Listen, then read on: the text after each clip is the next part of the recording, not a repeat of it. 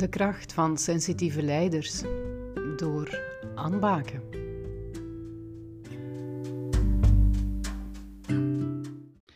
Dag Aan. Super bedankt dat je uh, tijd wil vrijmaken voor, voor dit interview, voor het, boek, voor het boek van de, de kracht van de sensitieve leiders. De eerste vraag dat ik jou wil stellen is of dat je merkt dat menselijkheid aan belang wint in het bedrijfsleven. Ja, ik vind, uh, ik vind eigenlijk van wel, gelukkig maar. Um, ik denk dat de coronacrisis daar eigenlijk ook wel een versnelling op, op gebeurt, wat dikwijls het geval is. De crisissen zijn, zijn dikwijls katalysatoren om dingen die al onderliggend zijn wat te versnellen. En ik merk toch dat door um, ja, de coronacrisis, die toch een crisis is over gezondheid en welzijn, uh, dat het, het, het welzijn, menselijkheid, uh, empathie um, toch het laatste jaar op het werk enorm als, als aan belang toegenomen is en veel meer naar gekeken wordt dan, dan vroeger. Uh, en ik denk ook dat het belang van een psychologisch veilige omgeving creëren voor werknemers, dat pas dan eigenlijk het volle potentieel uit je organisatie haalt, dat ook dat iets is dat de laatste jaren toch um, veel, veel toegenomen is in, in termen van belangen en belang dat mensen daaraan aan hechten. Oké, ja. Maar ik weet dat jij sowieso veel belang hecht aan die psychologisch veilige omgeving. Hoe creëer jij dat in, in jouw team? Ik denk dat, dat, dat, dat de manier om dat te creëren is, is vooral in, in daden. Hè. Dat voor mij een psychologisch veilige omgeving is een omgeving waar dat mensen hun uiterste best uh, kunnen doen. Maar als het dan niet lukt, dat ze niet echt bereiken wat ze willen bereiken, dan is het ook oké. Uh, want je kan niet meer vragen dan dat iemand zijn uiterste best doet.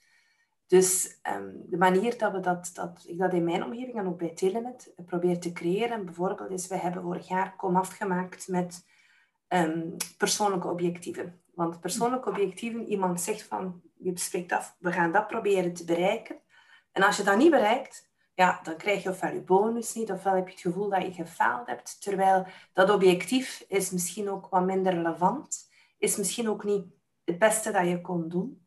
Dus door daar komaf mee te maken en dat ook heel duidelijk in de organisatie neer te zetten, te communiceren van kijk, wij, wij, wij verwachten dat werknemers hier komen met hun, hun talenten, met hun goede zaken en hun slechte zaken, of een slechte, dingen die, die ze misschien minder goed kunnen. En dan willen we daar graag in gesprek over gaan van hoe zoeken we de job die het best past bij de dingen die jou energie geven, die je goed kan.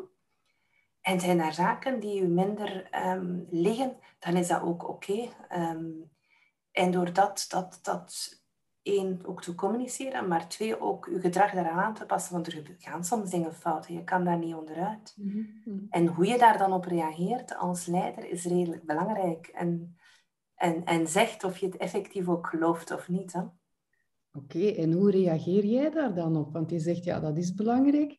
Maar stel dat, ja, Vertel maar, hoe, hoe pak jij dat dan aan? Ja, ik heb, ik heb gisteren nog zo eens voorgehad, een werknemer die mij belt en zegt van, kijk, ja, we hebben daar echt um, ja, een fout gemaakt en dit is het gevolg. Dus dan, dan in plaats van zeggen, hoe kan dat nu en, en wat dat daar gebeurt? En dan kijk ik eerder van, oké, wat, wat kunnen we ervan leren? En van, één, ik bedank de medewerker dat, dat hij of zij het mij zegt, want het is dikwijls ook veel gemakkelijker om het niet te doen uh, en te hopen dat het via een andere uh, doet ik kijk van hoe die werknemer dat communiceert. Is het iemand die probeert de schuld op iemand anders te sturen of, of iemand die zegt van kijk, ik heb daar echt wel iets, iets eh, verkeerd gedaan of, of ik heb niet opgelet of het was een slordigheid.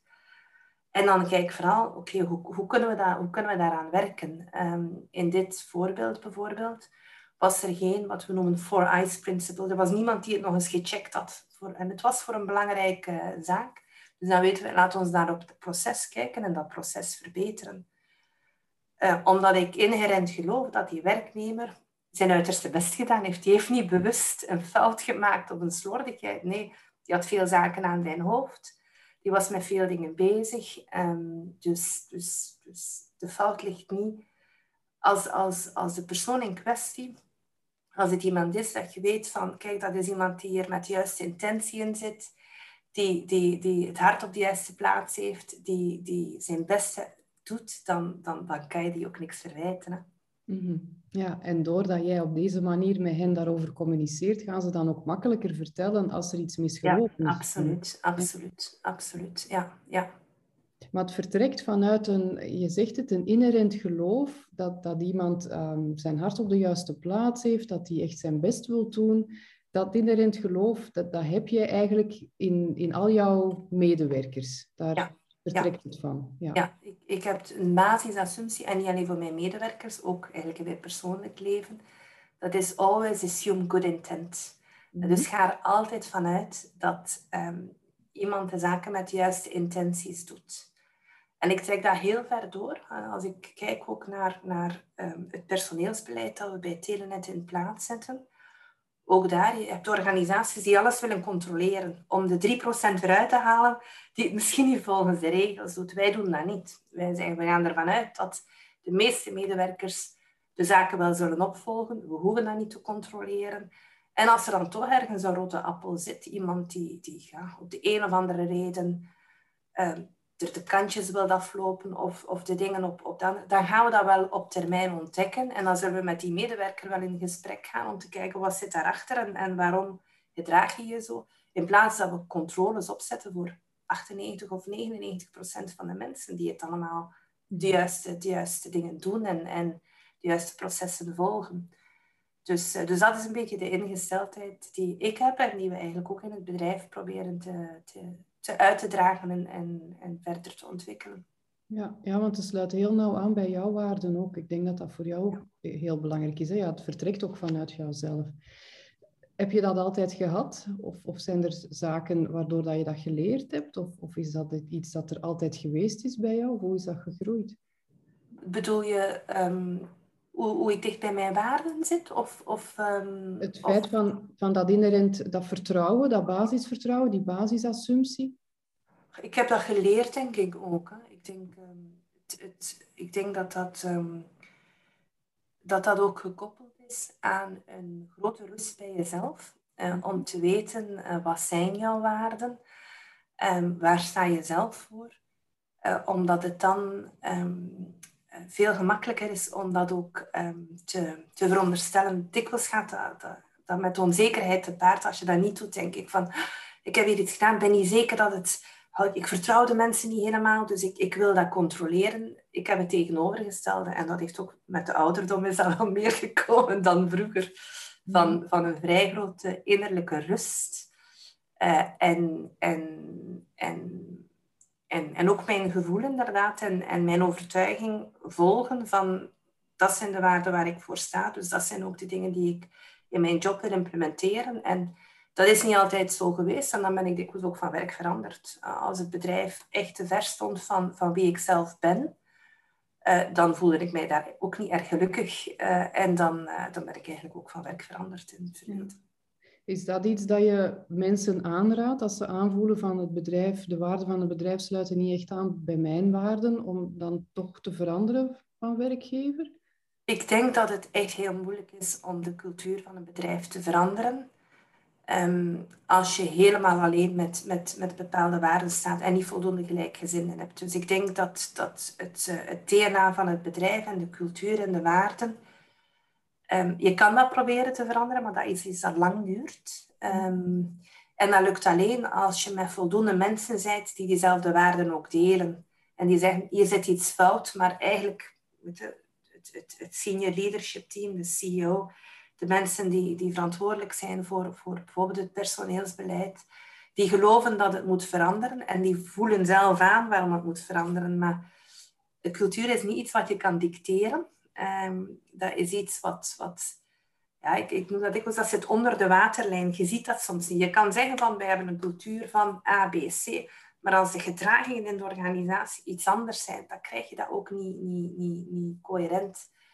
Dus ik, vind, ik denk dat het heel moeilijk is, uh, tenzij dat je de CEO bent misschien, en, en, of een heel invloedrijke positie hebt. Maar ik denk in de meeste bedrijven, in de meeste functies, dat dat heel moeilijk is om dat te verenigen. En ik, ik zou dan veranderen van bedrijf. Ja, dat klinkt misschien hard. Maar ehm, ik denk dat dat belangrijk is, dat waar je zelf voor staat, dat je dat ook terugvindt in het bedrijf waar je voor werkt.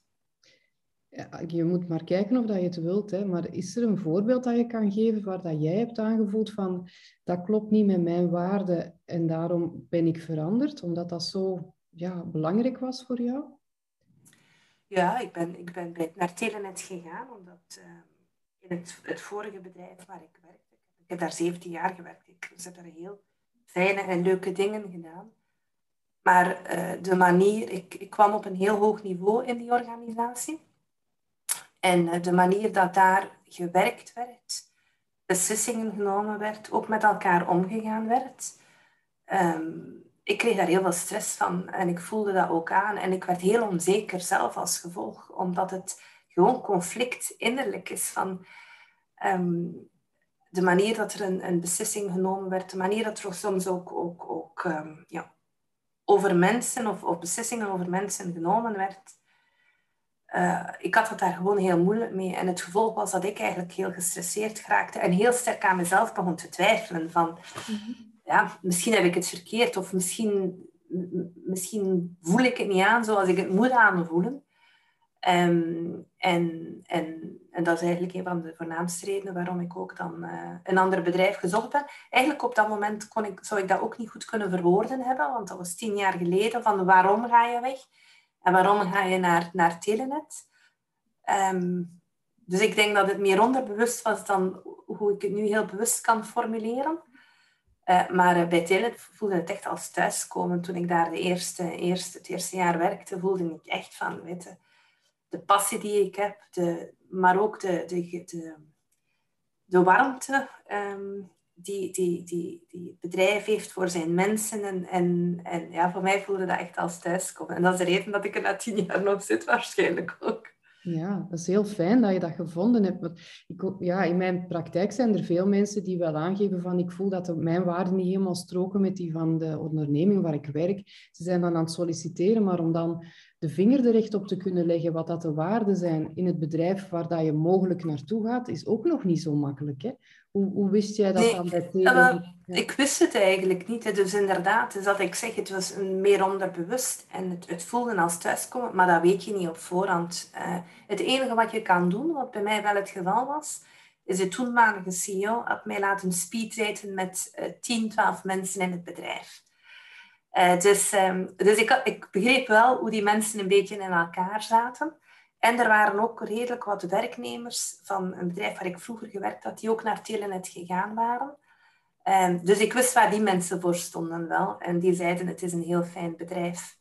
Maar je weet het nooit helemaal. Um, en ik denk dat het ook voor de ene persoon belangrijker is dan voor de andere persoon. Zie, ik ben een heel sterk... Voor mij zijn die waardegedrevenheid heel belangrijk. Maar voor andere mensen is dat misschien minder belangrijk.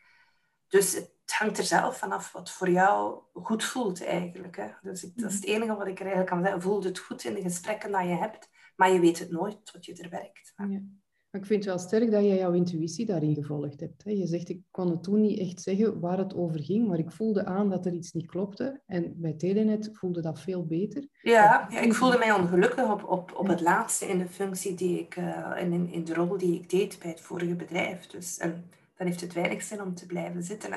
Ja, ja, nee, oké, sterk. Want dat is een van de eigenschappen van sensitieve mensen. Hè? Dat, zij, dat hun intuïtie en, en ook dingen zegt en dat ze die ook durven volgen.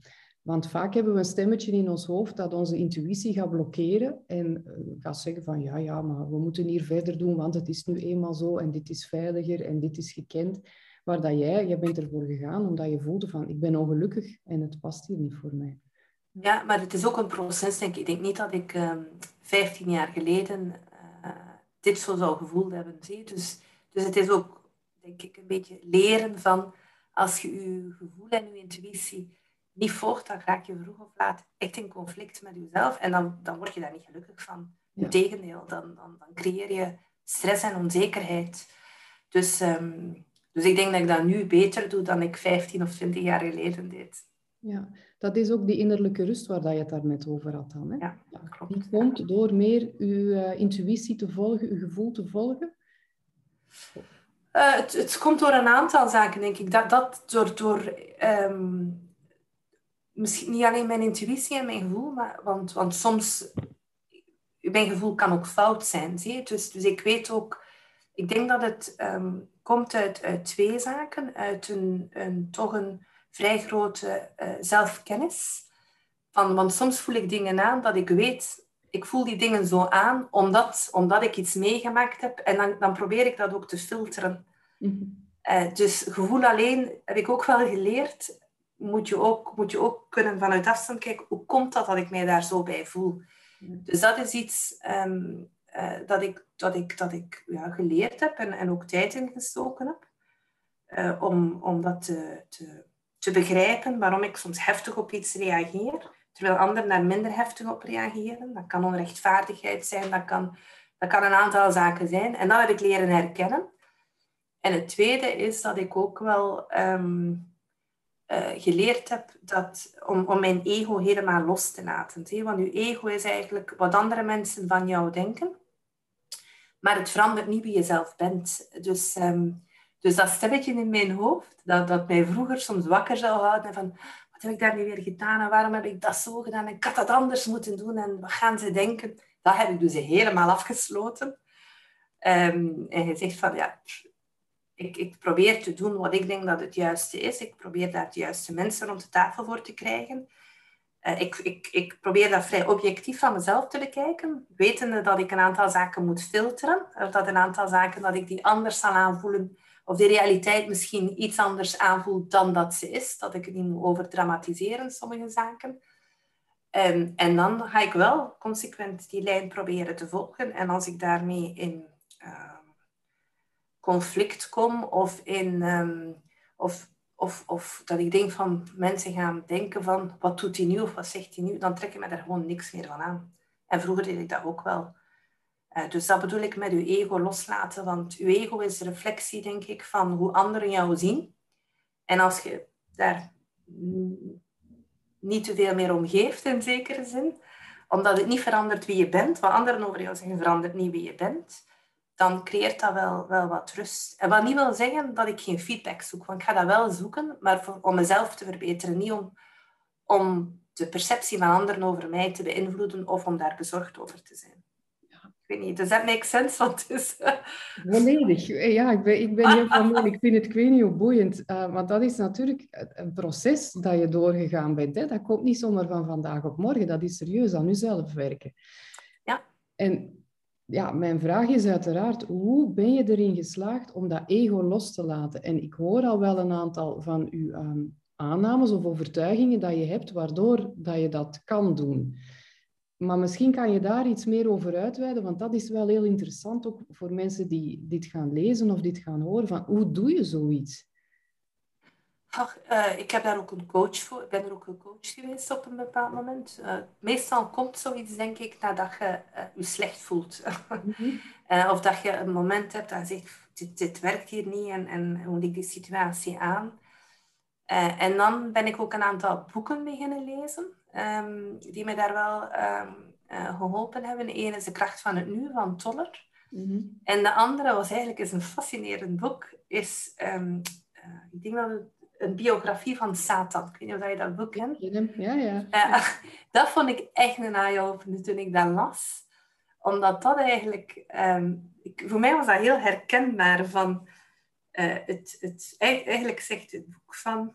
Um, je denkt dat de duivel niet bestaat, maar eigenlijk bestaat hij wel. Ik ben dat stemmetje in je hoofd die je altijd doet twijfelen en, en de dingen in vraag stelt. En ik zal u mijn geheim verklappen. Het is niet erg, want je gaat, mee, je gaat het even geloven en dan gaat het toch weer verder. Uh, en voor mij was dat echt wel van een, een eye-opener van, dat is eigenlijk wel zo. Dat is, we maken onszelf dikwijls um, ongelukkig of we creëren stress bij onszelf om, om, omdat, omdat onze hersenen en omdat dat stemmetje in onze hoofd ons doet twijfelen. Um, en, en omdat je dat dan weet, kan je daar ook afstand van nemen. Zie je? Op het moment dat dat gebeurt, dan oké, daar gaan we weer.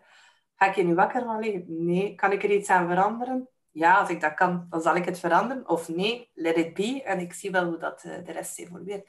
En ik, ik zeg dat nu heel snel. Dat lukt natuurlijk niet 100% van de tijd. Hè. Zijn ook, ook... Maar in, in heel veel zaken lukt dat wel. En dat creëert ook, ook wel die, uh, die rust. Mm -hmm. Ja, ik hoorde jou daar straks zeggen, wat dat jou helpt om het ego los te laten, is ook de aanname, het verandert niet wie ik ben. Als ik rekening hou met hoe anderen uh, mij perciperen of hoe anderen mij zien. Ik denk dat dat een belangrijke ook is voor u, om daarmee te kunnen omgaan. Klopt ja, omdat, omdat dat bedoel ik, het ego, ik, ik definieer ego als de perceptie die mensen van jou hebben.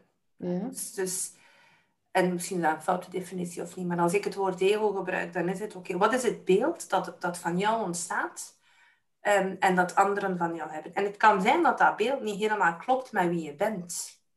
Uh, met je eigen waarden, met je eigen uh, gedrag, dat daar een perceptie ontstaan is door bepaalde zaken die, die je doet of die gebeurd zijn door, en door anderen een, een bril daarop. En dan denk ik, ja, dan is dat zo. Dan, dan, dan hebben zij dan, dat, dat, dat ego, ik ga me niet aantrekken van wat, wat mijn ego is. Ik ga mij vooral bezighouden met wat zijn de zaken die ik kan veranderen, die ik kan doen, die ik belangrijk vind. En als daar een mismatch is met wie ik ben, dan is het zo, want het verandert niks aan wie ik zelf ben. Ik ben wie ik ben. En mhm. met mijn goede eigenschappen en mijn minder goede eigenschappen. Um, dus, dus, dus dat bedoel ik met, met het verandert niet aan wie je bent. Het is niet omdat anderen denken van, die heeft toch wel een heel grote mond, of die, uh, die, die, die begrijpt niet hoe die dingen in elkaar zitten, of die is ongevoelig. Ik zeg nu maar dingen, hè. dat het zo is. Zij kunnen dat denken, maar het verandert niet aan, aan ben ik effectief ongevoelig? Misschien wel en misschien niet.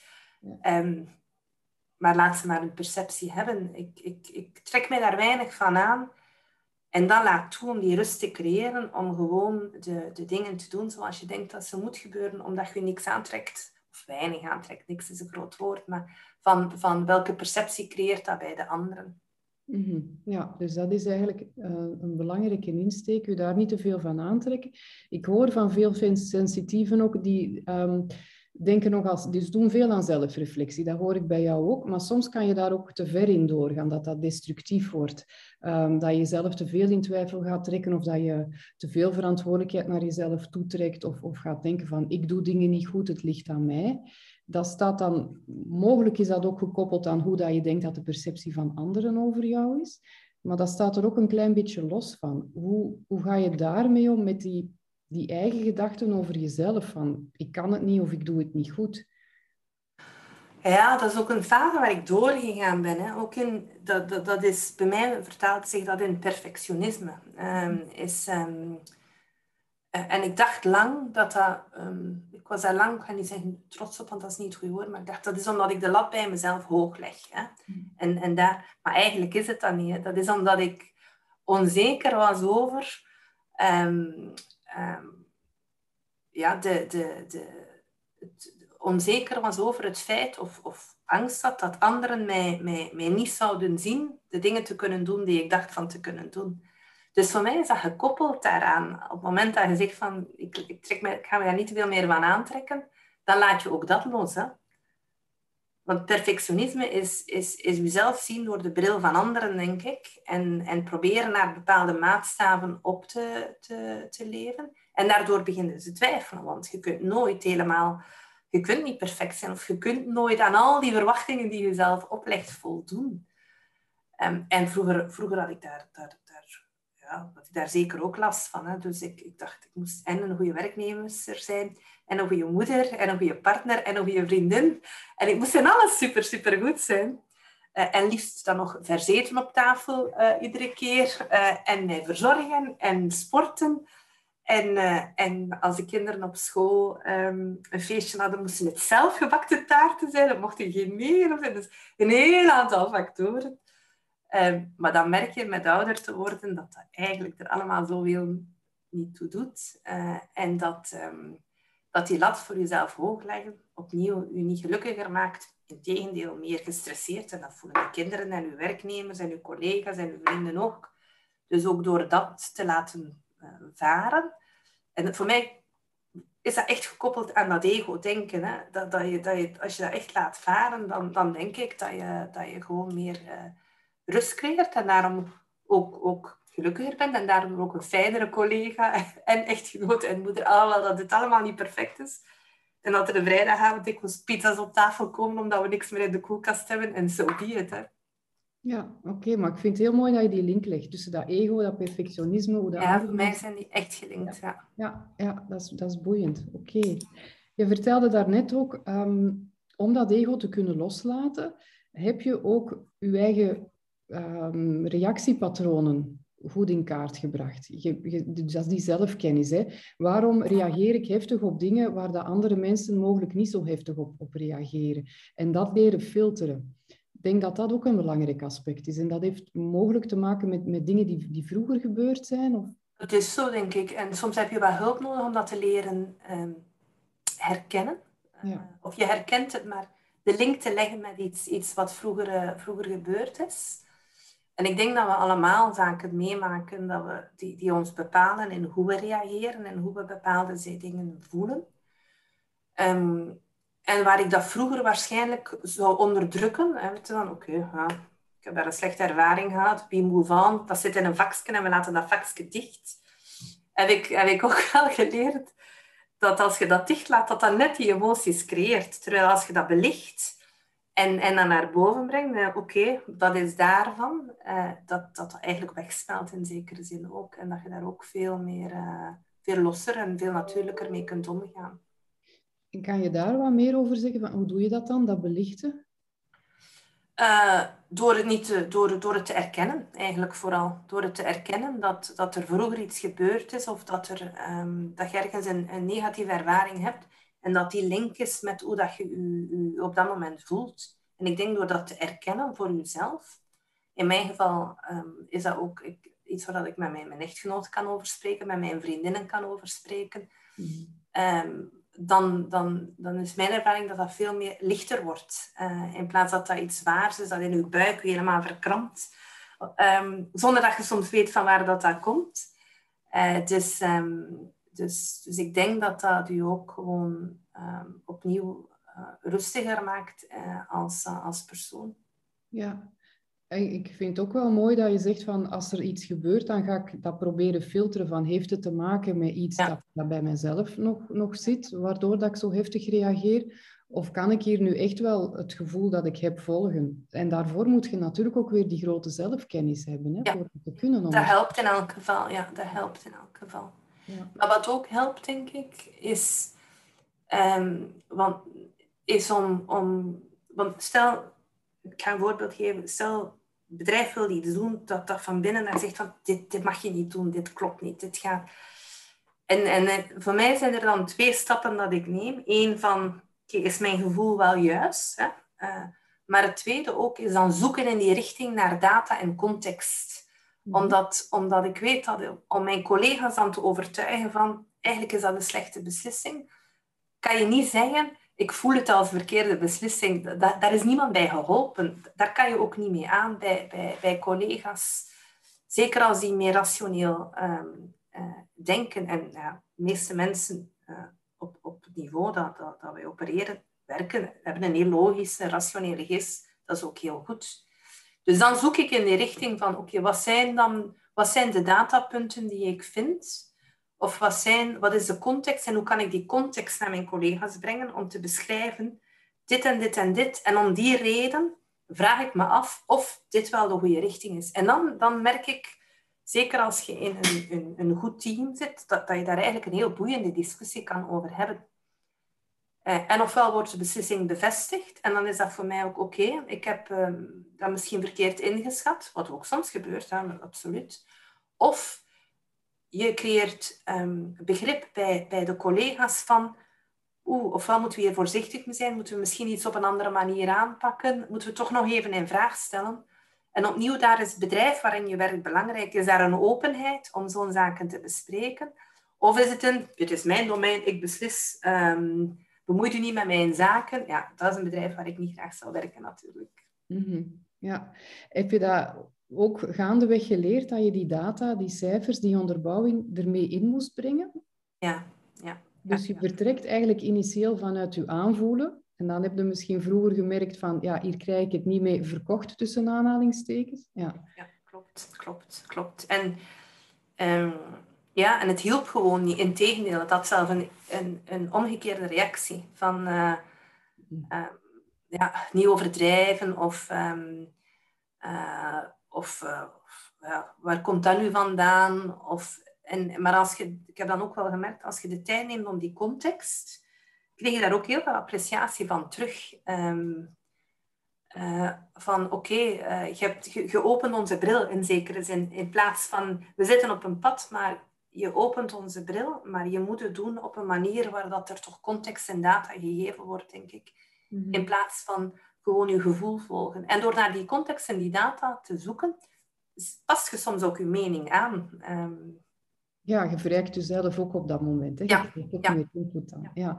Was dat in het begin niet frustrerend dat je merkte van, oh, nu moet ik ook al die data nog eens gaan opzoeken, nu moet ik dat gaan onderbouwen? Of was dat voor jou niet echt een probleem om te doen? Uh, nee, omdat ik merkte dat het andere veel minder goed werkte.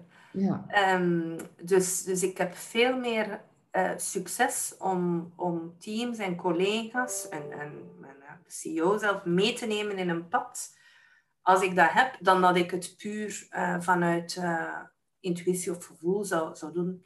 Mm-hmm. op, op een executive niveau werkt dat gewoon niet. Um, uh, dus, en, en ik denk dat ik probeer daar ook een onderscheid in te maken. Dus vooral voor zaken die belangrijk zijn, dat ik, dat, ik dat proces ga volgen. Hè.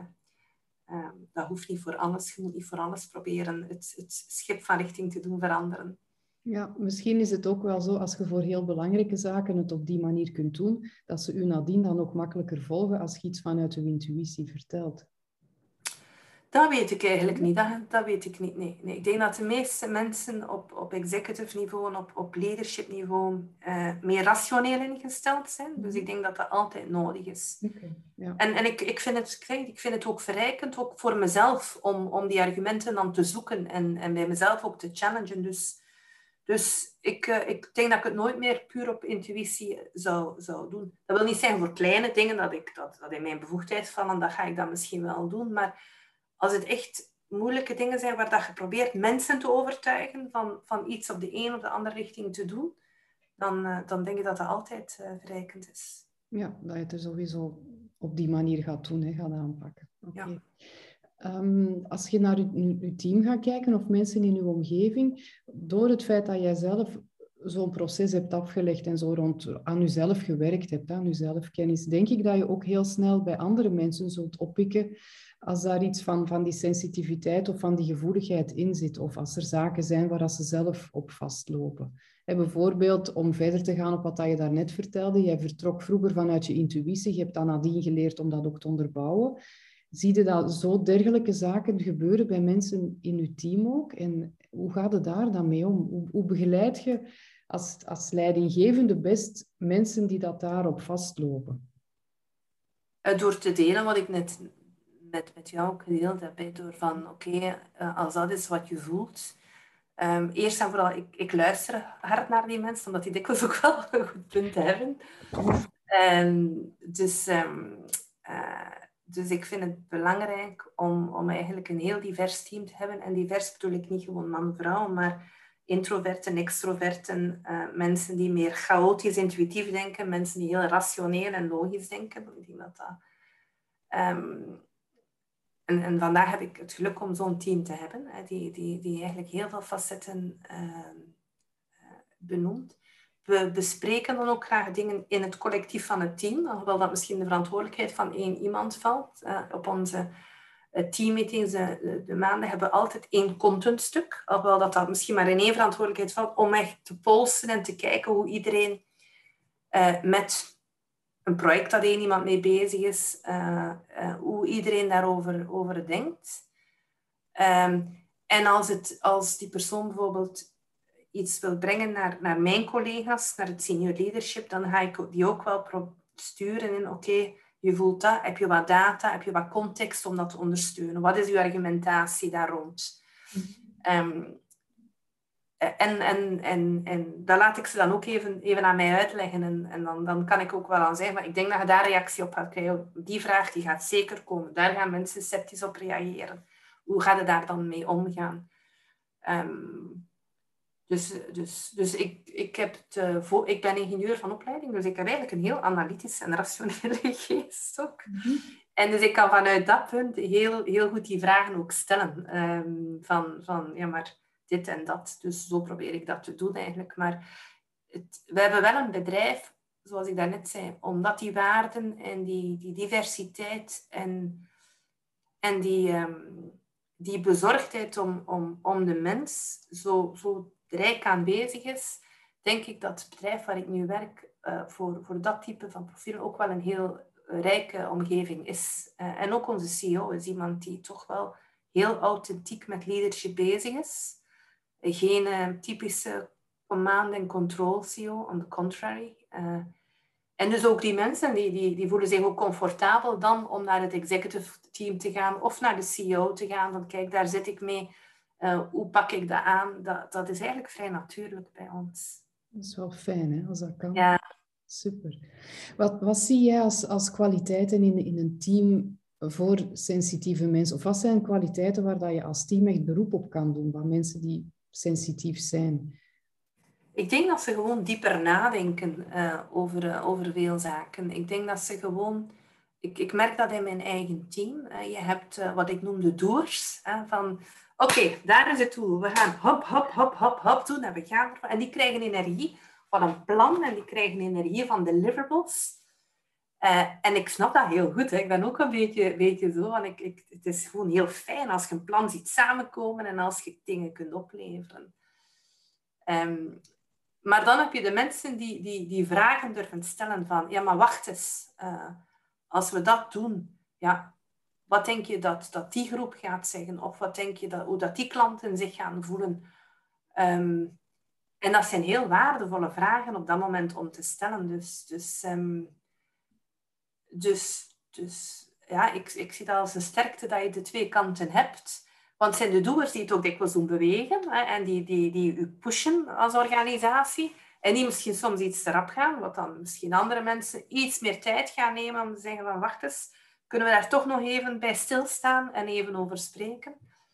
En, en ik probeer, omdat, omdat ik ook wel merk dat mensen die introvert zijn dikwijls minder aan het woord komen in zo'n discussie, dan probeer ik die echt ook wel te vragen, wat denk jij daar eigenlijk van? Of uh, hoe, hoe denk jij dat dat gaat vallen bij dat deel van de organisatie? Um, ja, en zo, zo proberen we die rijkheid van discussie um, toch, wel, toch wel te stimuleren. Ja, en stel dat dat dan gebeurt, dat mensen zeggen, want ze gaan eigenlijk het proces dan wat vertragen. Hè? De doers, zoals dat je zegt, die willen vooruit, die willen dat, het, uh, ja, dat, het, dat er actie komt. De anderen gaan mogelijk het proces vertragen door vragen te stellen, door, door dingen te signaleren van denk daar en daaraan. Hoe wordt dat dan ontvangen in een team? Vinden ze dat dan oké of vinden ze dat dan juist ballast? Werken jullie daar rond om, om, ja, dat is ook een stuk diversiteit, om daarmee om te gaan? Ja, uh, we hebben zo een aantal sessies met ons team gedaan, Team Dynamics, om te begrijpen ook waar, iedereen uh, zich op het scala van, van alle soorten uh, um, inzichten bevindt. En zijn de mensen meer, meer gesloten en willen ze opleveren? Zijn ze veel meer random? Zijn ze meer open? Zijn ze meer waardegedreven? Zijn ze meer gedreven om echte dingen gedaan te krijgen, no matter what? Dat zijn heel verschillende insteken. Dus we hebben daar een, een, een, twee dagen rond gedaan met het team, omdat het ook een nieuw team is sinds uh, mei, om elkaar daar beter te leren kennen. En je, je, je ziet dat inderdaad. En ik dat daar soms een beetje ongeduld boven komt. En dat is ook heel menselijk. Want je hebt een plan en je wilt dat afleveren. En daar komt daar iemand met, met, met die vragen te stellen.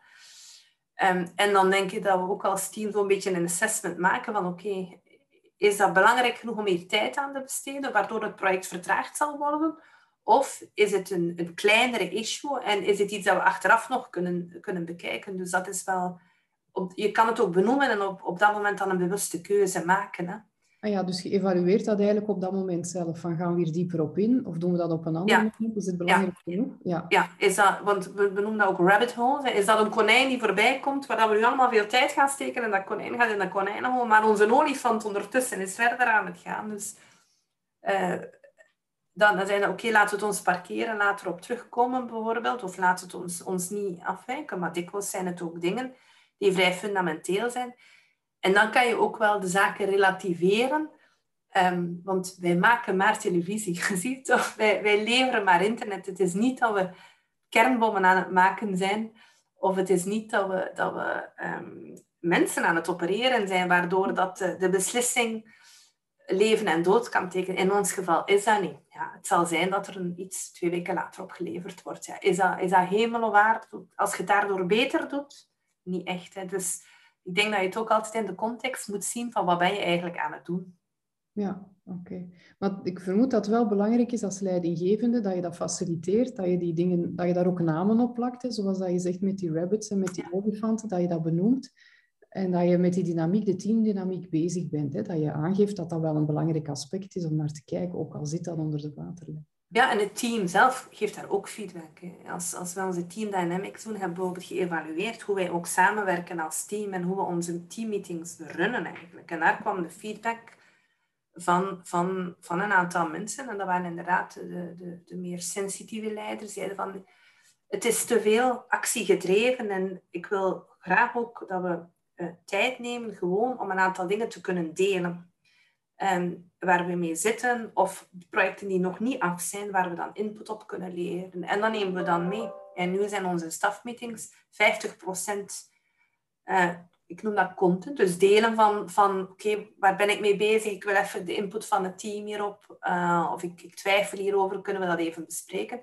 En de helft is typisch op een stafmeeting financials people, uh, dus de, de KPI's, projecten. En nu doen we de tijd 50-50. Maar dat kwam van het team, dat kwam niet van mij, want ik, ik zou daar waarschijnlijk te weinig aandacht aan besteed hebben. Omdat ik inderdaad wel graag ook vooruit ga. Mm -hmm. uh, maar dat kwam van een aantal mensen van het team, uh, heel specifiek. Die zeiden, ik, ik, ik, heb daar meer nood aan. Um, en dan, en dan, dan faciliteren we dat ook. En wat zijn de voordelen dat je daar nu uithaalt? Hè? Want 50-50, dat is toch een serieus stuk van de tijd, de helft van de tijd. Dus daar moet ook wel iets uitkomen. Wat zijn de ja. zaken, de positieve zaken dat je daaruit haalt door dat te doen? Ik, de, dat de beslissingen uh, beter zijn. Uh, en dus meer, um, niet alleen meer gedragen, want um, dat denk ik was, was wel fijn, maar dat we uh, dat we, de, dat we de, de projecten en cours de route meer aanpassen. En door de input van alle mensen erbij te nemen. Uh, dus, dus, dus ja, het is eigenlijk een verrijking, denk ik. En omdat we het niet... Omdat we het doen tijdens de ontwikkelfase nog, niet zoals je daarnet zei, hier is een plan en daar gaan we voor en dan beginnen mensen vragen te stellen. Omdat we dat tijdens het creëren al doen, helemaal in het begin. Dus het is niet de bedoeling dat het een afgewerkt product is. Integendeel, het is de bedoeling dat het een concept is of dat we nog aan het vormen zijn, kan je dat ook vanaf het begin veel beter meenemen dan dat je, zoals je zegt, wacht op het einde, vragen stellen, dat er dan zeggen, ja, maar wacht, nu gaat dat heel dat project vertraagd worden. Dus we nemen dat vanaf het begin veel meer mee. Oké, okay. ja. Dus dat is eigenlijk ook een belangrijke om dat mee te verwerken, dat dat, dat mee in het proces zit ja. en niet pas op het ja. einde komt. Ja. En doen we dat 100% goed? Absoluut nog niet. We zijn daar ook op aan het leren nog. Ik zeg dit is een team die, um, die, die sinds mei terug samen is. Uh, dus, um, dus, maar, maar dat doen we dan ook bij Inspect en Adapt. Hè. Dus we kijken van um, om de zoveel maanden van oké, hoe werkt on, hoe, hoe, is onze samenwerking? Wat loopt er goed, wat loopt er minder goed? En wat moeten we eventueel aanpassen? -hmm. Ja, ik denk dat dat ook een heel belangrijke is voor sensitieven, dat ze weten dat dat gebeurt en dat ze op dat moment hun stem mogen laten horen. Waar dat anders, hoor ik wel vaak van sensitieven dat ze proberen iets aan te brengen, maar dat daar niks mee gedaan wordt. En je probeert dat een aantal keer, maar op een gegeven moment stop je daarmee als je merkt dat er toch geen aandacht aan wordt gegeven. Ja, dat is ook zo. Ja. Dat is ook zo. Heb jij um, nog bepaalde tips of, of, of advies voor mensen die in zo'n situatie zitten?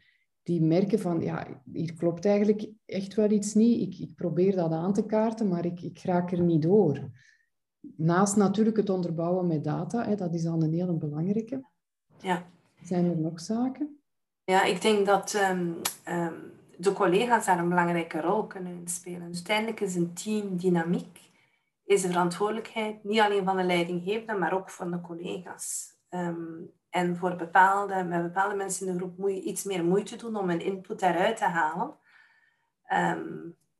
dus, dus dus ik denk op zo'n moment, ik denk dat het beste is om dat uh, uit te spreken uh, tegen, uh, tegen de collega's die je misschien vertrouwt. als, als de teamdynamiek in de groep niet goed zit, is er misschien wel één iemand of twee iemand in de groep dat je zegt, daar heb ik een goede band mee. Um, die, die wel meer extravert zijn en die je er expliciet ook kunnen bij betrekken dan. Het, het, het is maar op een bepaald moment zijn... En Marie, wat denk jij eigenlijk hiervan? En soms is dat voldoende om dan de spotlight op Marie te richten en haar de kans geven om in haar tijd en haar woorden, haar verhaal en haar uh, dingen te brengen. Maar je moet iemand hebben die je helpt daarin. En als je leidinggevende daar onvoldoende aandacht aan besteedt. Ik, zeg, ik, vind, ik vind dat de manier dat een, een meeting loopt, is even goed de verantwoordelijkheid van alle teammembers dan van de leidinggevende. Ook als er een afwijkende mening is, hoe het team reageert op dat moment is superbelangrijk. Hè? Zeker als daar een conflict ontstaat met de leidinggevende. Stel dat de, de, de persoon, Marie in kwestie, dan toch haar verhaal doet. En dat de leidinggevende ik vind dat echt wel geen goed idee, maar we komen er nu mee af? Mhm. De verantwoordelijkheid ligt dan bij de andere teamleden om Marie te ondersteunen ook. En wacht eens, ik denk dat we, dat, ik denk dat we hier toch even de context moeten bij betrekken. Ehm, en dat is wat een goed team maakt. Um, want anders gaat Marie zich snel eenzaam voelen. Hè? Ehm, en, en dan zit ze niet in een goede team. En als de leidinggevende ook niks aan die dynamiek wil veranderen, ja, dan, dan denk ik dat dat een, een moeilijke situatie is. Maar ik zal altijd eerst proberen een bondgenoot te vinden. Um, uh, ofwel de leidinggevende, ofwel één of twee collega's. Om te zeggen van, ik vind het moeilijk. Als iedereen door elkaar spreekt of met zijn argumenten heel snel komt, ik heb iets meer tijd nodig Um, ik vind het moeilijk om, om, om daarin te geraken. Kijken van hoe kunnen we dat faciliteren. Mm Ik heb bijvoorbeeld iemand in mijn team, die, die heeft mij onlangs ook een goede les geleerd. Um, we moesten een beslissing nemen rond, rond een aantal kandidaten, dus een aantal interviews. En uh, um, we gingen de beslissing de volgende dag nemen. Uh, we gingen daar een discussie mee hebben met het executive team. En zij had de laatste interviews eh, de dag ervoor gedaan. Dus ik had haar een mail gestuurd. Kunnen mij s'avonds feedback geven over ehm, hoe dat is. Maar wat ik niet beseft had, is dat zij een nacht nodig had om dat te verwerken. Ziet? Dus, dus ze had dat wel gedaan. Uh, maar ik had dan als morgens gebeld. Ik zeg, kijk, ik begreep nog iets niet helemaal. En dan gaf ze mij een ander verhaal. Ik zeg, ja, uw verhaal is wel iets anders dan, dan daarnet. Ja, zegt ze, maar ik had eigenlijk een nacht nodig om dat te verwerken, om mijn ideeën helder te krijgen. Dus ik was heel blij dat ik haar gebeld had voor de meeting, want ik kreeg een veel betere reflectie. Ehm, en, en dus dat is, dat, daar leer je dan zelf als leidinggevende ook uit. Hè, van, van, soms moet je de zaken even laten rusten en zeggen, oké, we hebben het allemaal gehoord, laat ons daar binnen twee dagen op terugkomen, dat iedereen de tijd heeft om de zaken te verwerken. Um, voilà. Ja. ja. Ja, dat is ook die diepere verwerking, denk ik, waar je over spreekt. Die sensitieven zeker ook nodig hebben. En dat gaat dan vaak ook s'nachts door. En dan zien ze daarna het volledige plaatje. Ja. Maar het sterke was dat deze dame dat ook kon benoemen. Mm ja. Dus ik denk ook, ook voor, voor mensen die, die, die sensitief zijn of hoogsensitief, dat kunnen benoemen van, kijk, je gaat een betere output van mij krijgen als je mij er nacht laat over slapen of als je mij daar een dag laat over denken. Dus, um, want, want soms gaan we zo snel als organisatie van we hebben hier het probleem, oké, wat, wat gaan we eraan doen jongens? Wat is de oplossing? Dus, dus ik denk dat, dat, dat bij jezelf weten, ik heb dat nodig, is oké, maar en, en dan kan je dat ook delen um, met de groep en zeggen, ik, ik, mijn, mijn brein werkt iets anders, ik, ik heb daar tijd nodig om over na te denken. Eh, maar je gaat een betere uh, analyse krijgen en feedback als je mij die ruimte geeft. Mhm. Ja, dus dat is ook eigenlijk weer die zelfkennis, hè, waar we dan op terugkomen. En dat durven benoemen, durven uitleggen dat jij anders denkt dan anderen en ja, daar iets mee durven doen. Ja.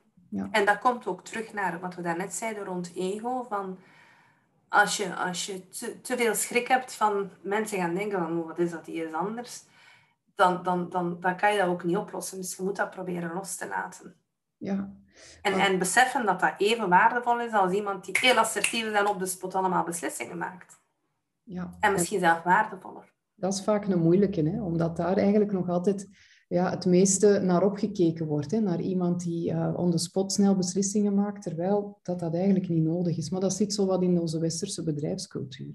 Dat zit daar een beetje in, uh, maar ik, ik hoop dat dat toch aan het veranderen ook is. Um, ja. Ja, nee. voor, voor, mij is dat ook het punt van diversiteit en inclusie. Bedrijven die, die, die, die in de toekomst, en ook nu, maar zeker in de toekomst, in de complexe wereld van vandaag, die beter gaan zijn, die betere beslissingen nemen, zijn bedrijven die, die een diversiteit van denken kunnen omarmen. Ja. En, en, en je ziet toch dat er meer en meer belang aan gehecht wordt, omdat ja, we kunnen niet meer plannen wat er de volgende twee jaar gaat gebeuren. Het is gewoon zo snel dat alles aan het veranderen is, dat het als bedrijf super moeilijk is om een, een lange termijn plan te maken. Uh, dus hoe, hoe, meer verschillende invalshoeken dat je rond de tafel hebt, hoe beter je kwaliteit van beslissing nemen. Hoe innovatiever dat je gaat zijn ook. En ik denk dat daar toch wel een besef aan het komen is dat diversiteit niet ras en gender is, maar dat het veel breder is en dat het gaat over, over eh, hoe iemand in elkaar zit, wat zijn achtergrond is. Uh, of het een introvert, een extravert is, of het een doer of een denker is. Um, dat denk ik toch wel.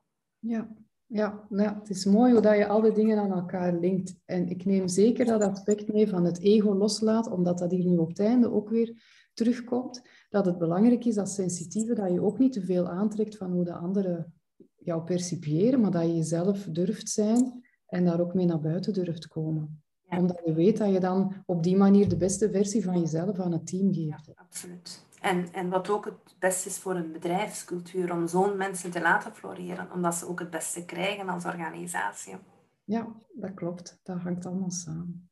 Heel mooi. Dankjewel voor het interview. Graag gedaan. Wil je net als de CEO's en senior leiders van deze podcast sensitieve strategieën voor sterk leiderschap inzetten?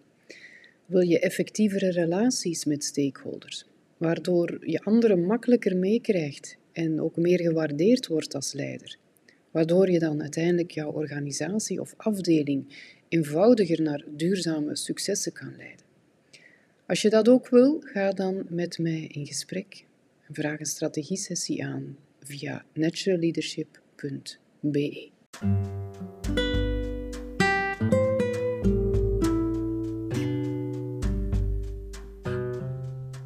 De kracht van sensitieve leiders door aanbaken.